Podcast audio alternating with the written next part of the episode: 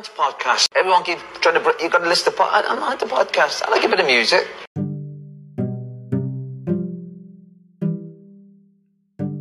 Hey, how are things? This is Mark here, and welcome back to the Clockwork Junkie podcast.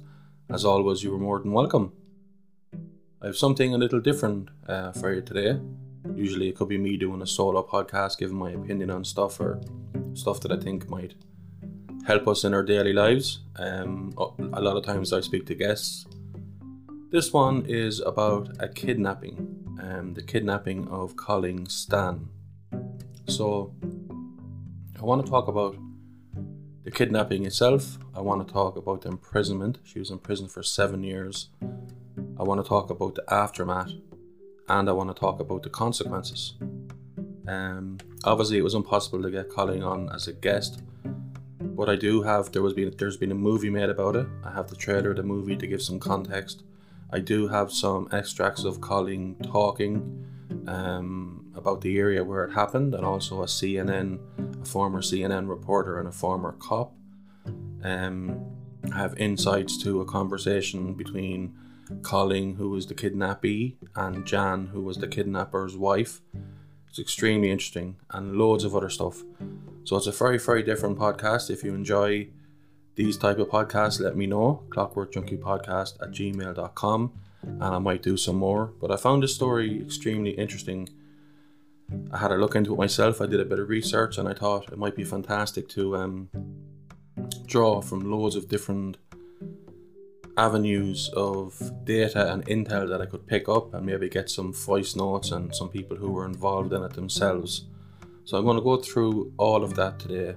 Um, give us a follow, whatever audio platform you're listening in on, and thank you for your support and your sharing and everything else.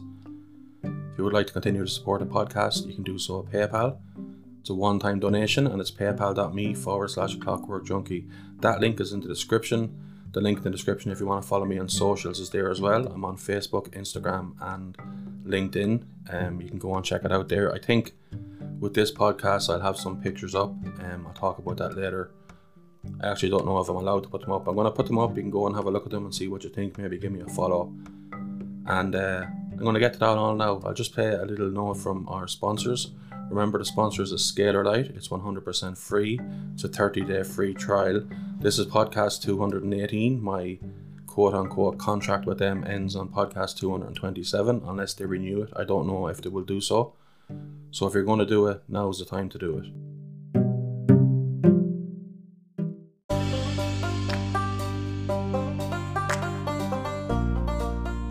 A quick word on our sponsors. Scalar Light is a quantum healing company using scalar energy devices that work remotely, giving distant healing anywhere in the world. In conjunction with the Clockwork Junkie podcast, you can get a 30 day free trial. No credit cards, no debit cards, it is 100% free. To sign up, all you have to do is click the link in the description below, add your name, your email, and upload a selfie. Scalar Light, a new era of quantum healing. So, the kidnapping of Colleen Stan.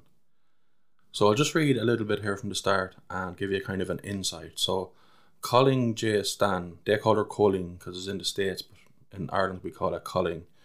Um, Colleen J. Stan, she was born on the 31st of December 1956. She's an American woman who was kidnapped and held as a sex slave by Cameron and Janice Hooker. I'll be referring to Janice as Jan from here on in because that's what everyone else refers to her. Um, in the Red Bluff, California home for over seven years between 1977 and 1984. At Cameron Hooker's trial, Colleen's experience was described as unparalleled in FBI history. Now, the case itself has received international acclaim and publicity, and it has been subject to multiple books and films and TV series.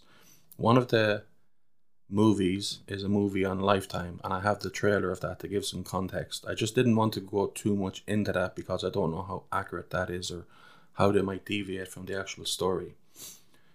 So I'll talk really quick first about. I mean, this is horrific, by the way. So if you're queasy or if you're triggered easily, don't listen to this. That's a pre-warning to this podcast. Um, it's not nice, but it's true. It's not a made-up story. It, To me, it sounds like something if Stephen King and Quentin Tarantino got together for a movie.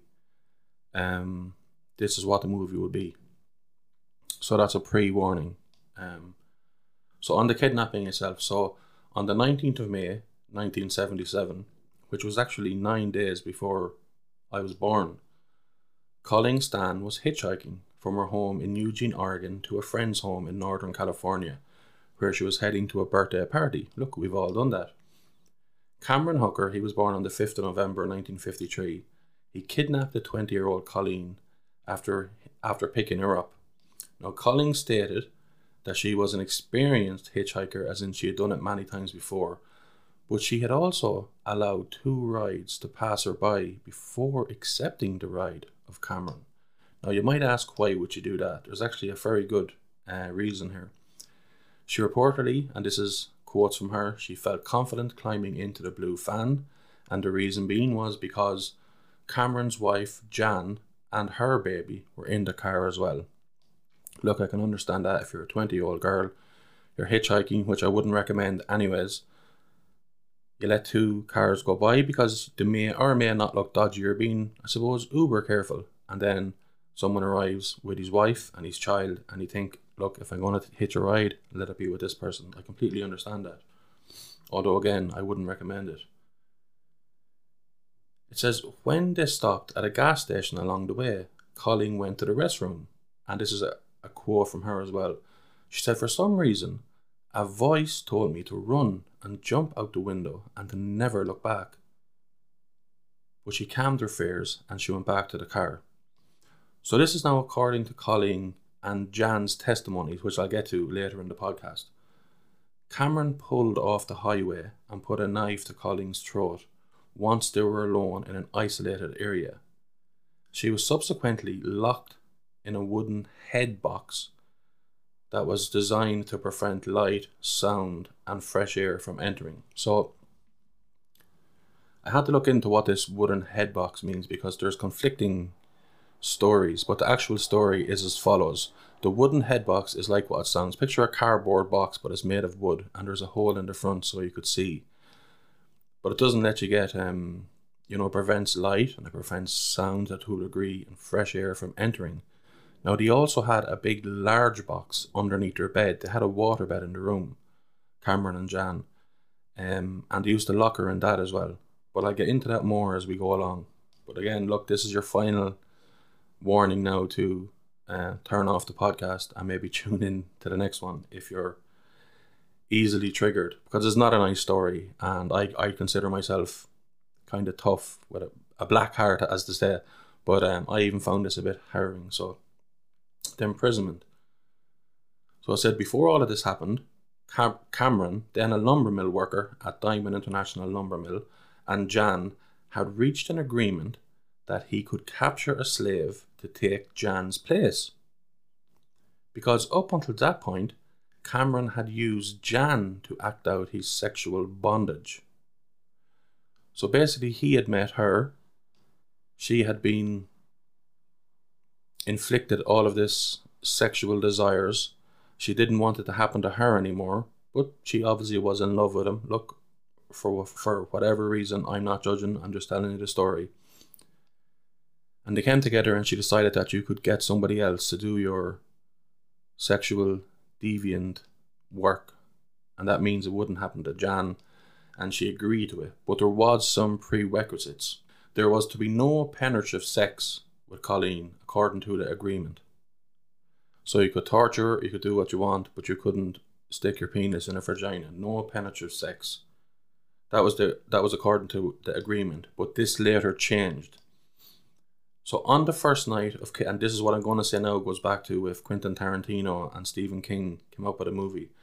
Uh, on the first night of her kidnapping, Colleen was strung up by her hands, physically attacked by Cameron and left blindfolded and suspended while the pair had sex below her.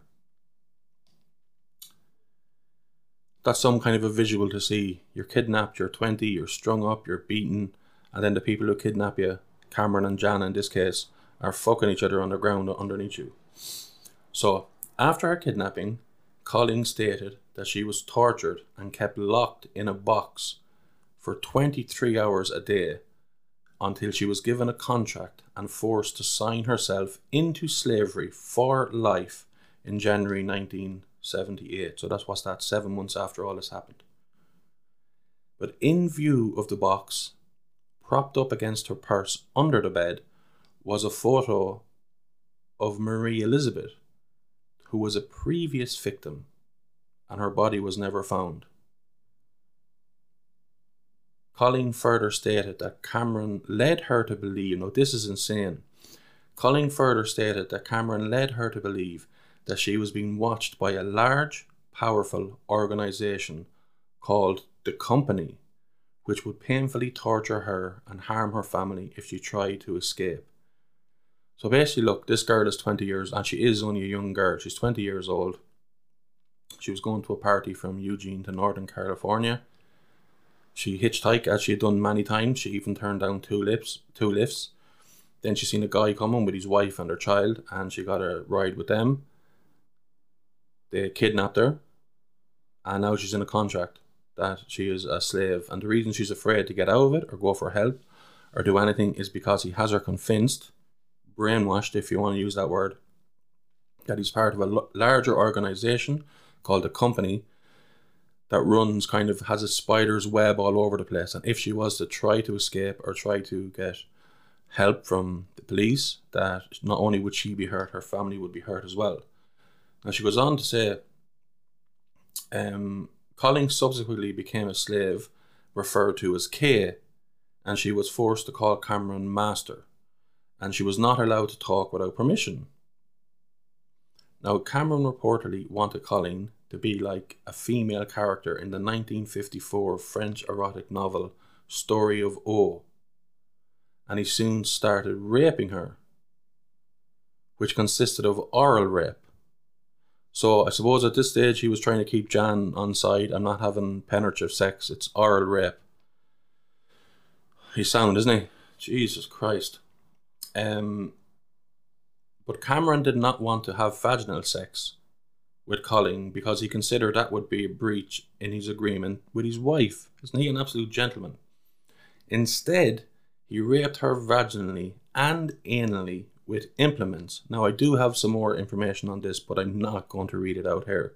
I hope that's okay. If you want to check it out yourself, you can.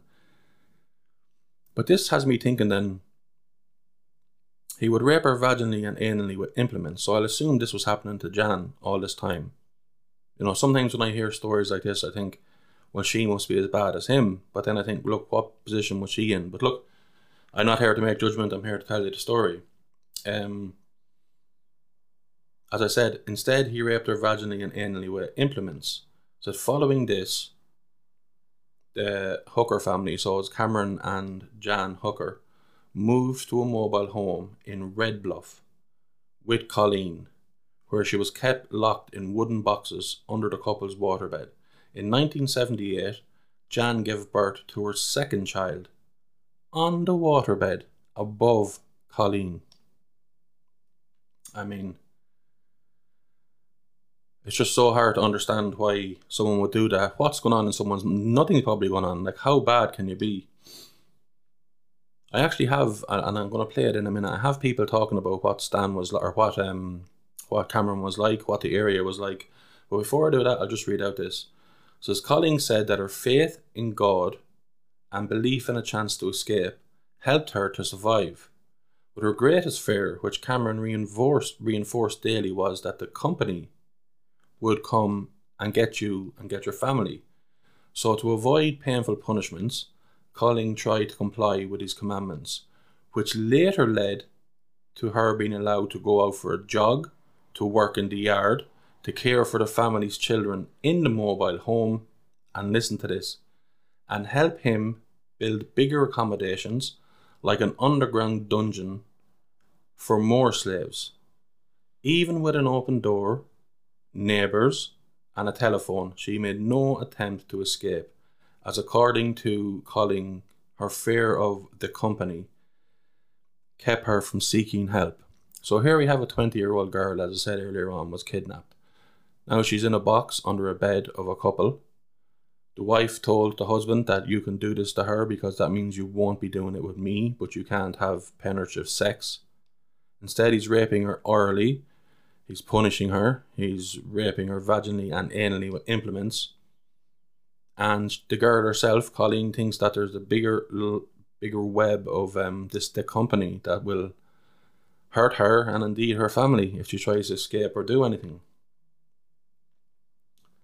Now, what I'm going to play for you now is I'm going to play a little clip, and the clip is of um, an insider report where they speak to a former CNN reporter who was talking about the case at the time, a former cop, and the third person you hear speaking will be Colleen herself.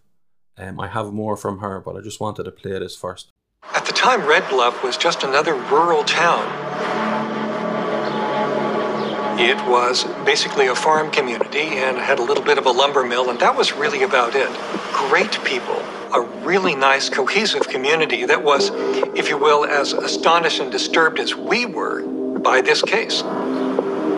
A lot of the conversations that came to us from the community were people saying, This is not us. This is not who we are. The people of Red Bluff were outraged, they were dismayed, they were distressed by hearing what Cameron Hooker was alleged to have done. Most people would describe Cameron as a, you know, kind of like a geek. He just wasn't the type of person that stood out at all. He was always in the background, didn't have a lot of friends, uh, kept to himself type of thing people at the mill where he worked, you know, they knew he was a little bit different and that type of thing, but they still didn't believe that he would be responsible for this. Everybody thought, oh, he's such a nice guy, kind of happy go lucky guy, and, you know, he's so sweet. When nobody's looking, then they're just this totally different person. people didn't want to believe it because he was just a hardworking guy, went to work every day, you know, clocked in, clocked out, whatever. Who would ever even think that then when he got home, behind closed doors, and you know, once his kids went to sleep or whatever, oh, he gets his slave out and tortures her and rapes her and does whatever he does to her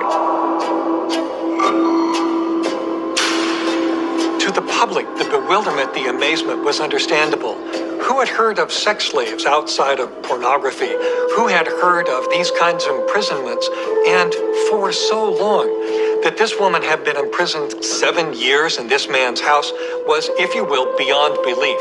We did not hear these kinds of cases at that time. All of this was so new, so disturbing that it really was, it was hard to believe. You kind of get a feel there what the what the place was like. It's like I suppose it's like happening in my hometown or your hometown. It doesn't reflect on every person. It's just like the individuals who are doing it. So the story goes on. It actually gets crazier as it goes on. So additionally, right, Colleen was allowed to visit her family by herself in 1981, but she did not reveal her situation due to her fear of the possible consequences from the company.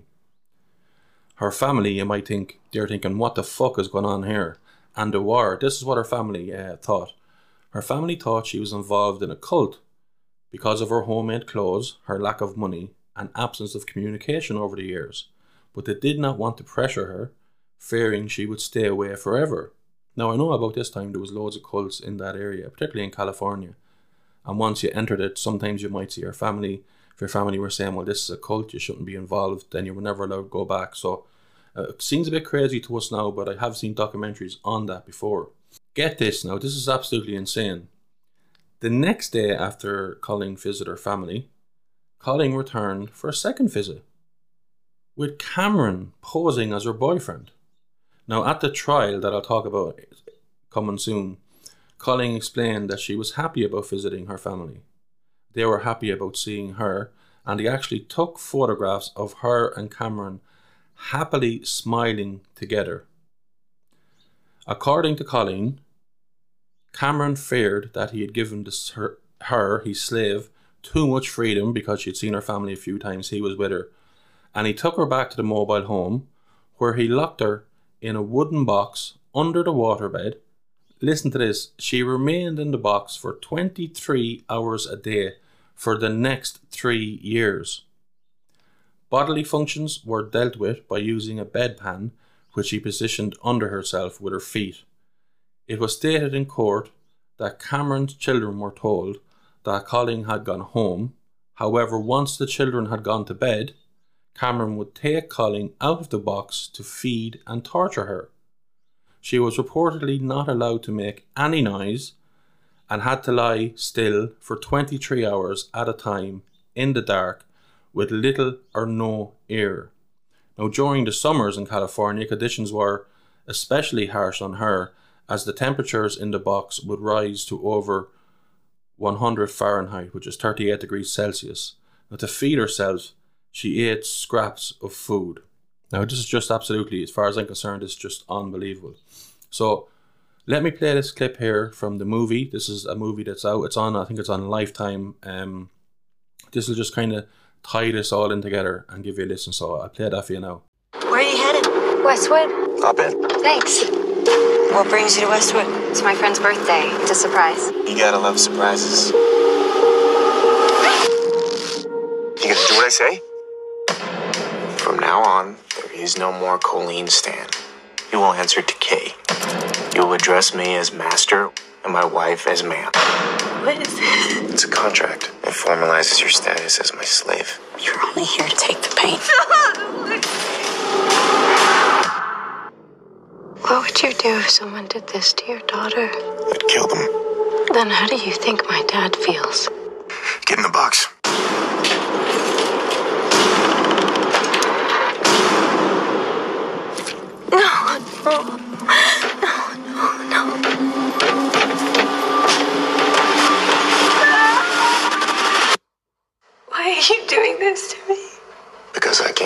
Aftermath and consequences. So, the escape and the trial.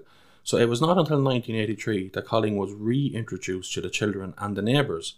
She was also allowed to take a job as a maid in a motel. But Cameron wanted Colleen to become his second wife.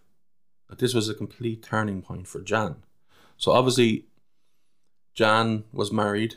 She was going through all the same tortures and decided that look, Cameron, you can get a slave, don't have vaginal sex, but you can do your deviant work on her, which means it won't happen to me. So after a period of time in 1983, Cameron decided he wanted to marry Colleen, and Jan just wouldn't have this at all whatsoever.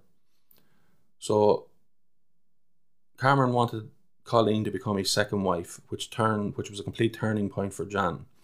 But Jan confessed that starting from their first date that she had also been tortured, she'd been brainwashed, and referred to as a whore over years by Cameron. Jan further stated that she survived the relationship by engaging in denial. But by August 1984, Jan began struggling with herself and she went to Colleen in order to inform her that Cameron was not part of the company.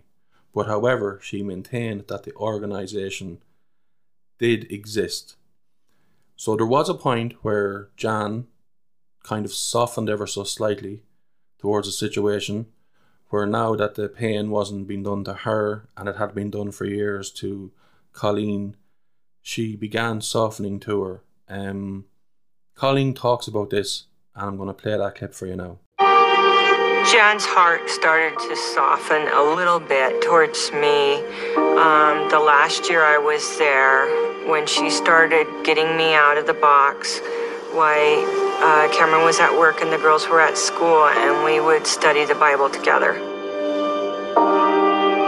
When we would do the Bible studies together, we didn't really have conversations about other things because it, the rules still applied. Like I was still the slave, and it was not my place to just strike up a conversation with her.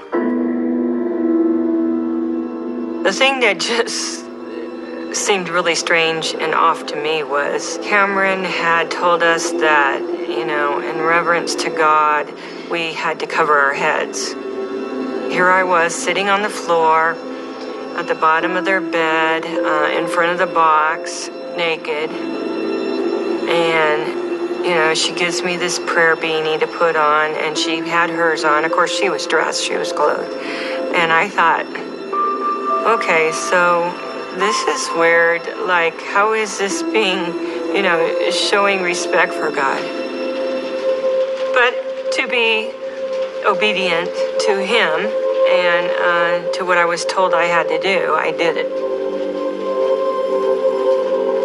I just think it's crazy when people, you know, assume that we had all these conversations and that I knew all these things about these people. I really didn't. I mean, they were pretty much up until the end strangers to me because I didn't know a whole lot about them because I wasn't allowed to ask them questions or speak to these people like you would in a normal person. So I suppose if you can call that softening, it's softening. But I think once she felt that Colleen was going to take her place, all bets were off. So this is very interesting here. In a television interview for Girl in the Box, which is the name of the movie that was made from it, Colleen told the interviewer that she then went to a bus station and phoned Cameron to inform him that she was leaving him and that he reacted by bursting into tears.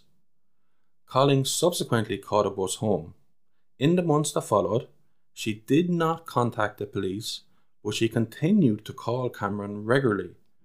She explained this at the trial by saying that she wanted to give Cameron, at Jan's request, a chance to reform. But three months later, Jan reported her husband to the police. She informed Lieutenant Jerry D. Brown of the Red Bluff Police that Cameron had kidnapped, tortured, and murdered Marie Elizabeth, the girl we spoke about initially. And that girl had disappeared on January the 31st, 1976. Authorities weren't able to locate the remains of the woman due to the lack of physical proof. No murder charge was brought. Now, Chris Hatcher, a forensic psychologist and criminal profiler, testified for Cameron's prosecution at the start of a trial in 1985, and Jan testified against her husband in exchange for full immunity. So is this one fucking playing off every side, you know? Uh, First of all, she was a victim. She wants to try to get out of it. She allows her husband to get a sex slave so it doesn't happen to her. She seems to be okay to have another child. Then all of a sudden, Cameron wants to marry his sex slave, Colleen, and all of a sudden, Jan has a problem with it. Then she rats him out or hands him in because her conscience is killing her, and now she wants immunity. So, be interesting to hear what, what you think of that, you know? As I said, Jan test, testified against her husband in exchange for full immunity. In the end, Cameron was sentenced to a consecutive prison term of 104 years for sexual assault, kidnapping, and using a knife in the process. He was originally ineligible for parole until this year, 2023. He had his hearing date moved up seven years to 2015 by California's Elderly Parole Program. On April the 16th, 2015, he requested his request for parole was denied, and Cameron will be eligible again for a hearing in 2030. However, due to COVID-19 to the COVID-19 pandemic, California officials contacted Colleen and advised her that they were looking into possibly granting Cameron parole in March 2021. But instead of a parole hearing, authorities scheduled a hearing in September 2021 to decide if Cameron should be classified as a sexually violent predator, which resulted in a civil commitment to a state hospital. So look, it's like like what what I don't know and what research I couldn't find was what happened to this Cameron Hooker guy when he was younger. Why did he become the guy that he was? Was he leading a normal life? And all of a sudden it just clicked that these sexual things turned him on and was it you know he, he found a girl and brainwashed her which was always his wife Jan. She loved him. Think of probably Stockholm syndrome where you know I'm sure everyone knows Stockholm syndrome. If, if somebody comes in and kidnaps you and then they're talking about their story sometimes the kidnappee feels sorry for them and perhaps empathize with them and often helps them to escape. Maybe there was some of that on Jan's behalf but she just got sick probably and of being violated um, physically verbally you know sexually and then they came to an agreement to get a slave that slave was a hitchhiker um, Colleen 20 years old, and she was there for seven years. It's crazy. It's absolutely crazy. Now, I have looked um, at post trial because I thought you might be interested in that. Um, and I have a small bit here. So, after the trial, Colleen studied for an accounting degree. And, as reported by Mara Bovsun in March 9, 2014 New York Daily News article, she tried to move on to a normal life, but misery followed her. She had a string of failed marriages and a troubled child who is now in jail. Colleen also joined and volunteered for Redding Women's Refuge Centre, an organisation to help abused women. But Jan, so I couldn't believe this. Look, I'd love to know what you think. Jan reverted to her maiden name, which was Lashley. She became a registered associate social worker and has worked as a mental health professional. Like, this one, as far as I'm concerned, was an accomplice because she agreed she knew that Colleen was in the house under the bed all of these times. Yes, she might have empathized. Yes, she might have had sympathy. I think she should be in jail, but she got immunity because she helped get her husband 104 years consecutive in prison and now she's working as a social worker in mental health. Is, is, there something that probably wouldn't happen in these days? But that's that doesn't seem right to me. It, it does seem right to me that um, Cameron will never get out of prison and he'll be there forever. Um, but it doesn't seem right to me that she got away scot free. Because remember that the first night that Colleen was uh, kidnapped, that she was, you know, strung up up over them while they had sex on the ground. But then you might say, well, maybe Jan was afraid. You know, you just don't know. Both Jan and Colleen continue to live in California, but they do not communicate with each other. I just think that's a fascinating story all ways round. Like it wouldn't be a story I'd like to make up. I don't want to be the bearer of bad news, but this happens as public information and it's out there. It shows a lot about um, the psychology of people. It really does. Look, if you like these kind of podcasts, let me know. I can do more of them. I'm going to leave you with a clip uh, from that I want to play as well. Um, you can make a one-time donation, paypal.me forward slash clockwork junkie. The link's in the description. Thank you so much for everyone who's done that. Um, I'll be giving out very soon the winners of the t-shirt. I have a t-shirt giveaway. Just uh, follow on Spotify or Apple Podcast and send me an email and say, look, my name is such and so. I live in this country or whatever. And this is what I like about the show. And at the end of the month, maybe I'll pick out one or two winners or maybe three. I think I have seven or eight t-shirts. And I'll just post them out to you. That's worldwide and make sure you get yourself involved in the Scalar Light It's free for 30 days. And as far as I know, it only lasts till podcast 227. So I leave you with this clip. Thank you for listening to the podcast and see you soon. My name is Mark McCormack, and this is the Clockwork Junkie Podcast. For me, this house is kind of a house of horror. She's the kidnap victim once known as the girl in the box, imprisoned for seven years in a wooden crate. I did think I was going to die. I was terribly claustrophobic. I was having such a hard time breathing. Colleen Stan was 20 years old when she was picked up while hitchhiking in California by a man and his wife. A scene depicted in a new movie called Girl in the Box, airing Saturday on Lifetime. So, what's your name? Colleen? Colleen. Nice. Hi, Colleen. Colleen says she was driven to this house. Sometimes she had this appalling device locked over her head. Other times she was held for 23 hours a day in the coffin. I just cried. I just cried out to God for his help and just said, please.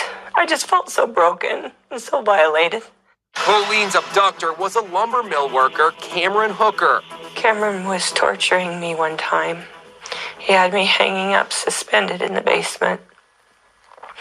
And he came up next to me and he said, Go ahead and scream. I'll cut your vocal cords. I've done it before. After seven years' captivity, Colleen escaped from the clutches of her abductor. He was found guilty of kidnapping and rape and sentenced to 100 years.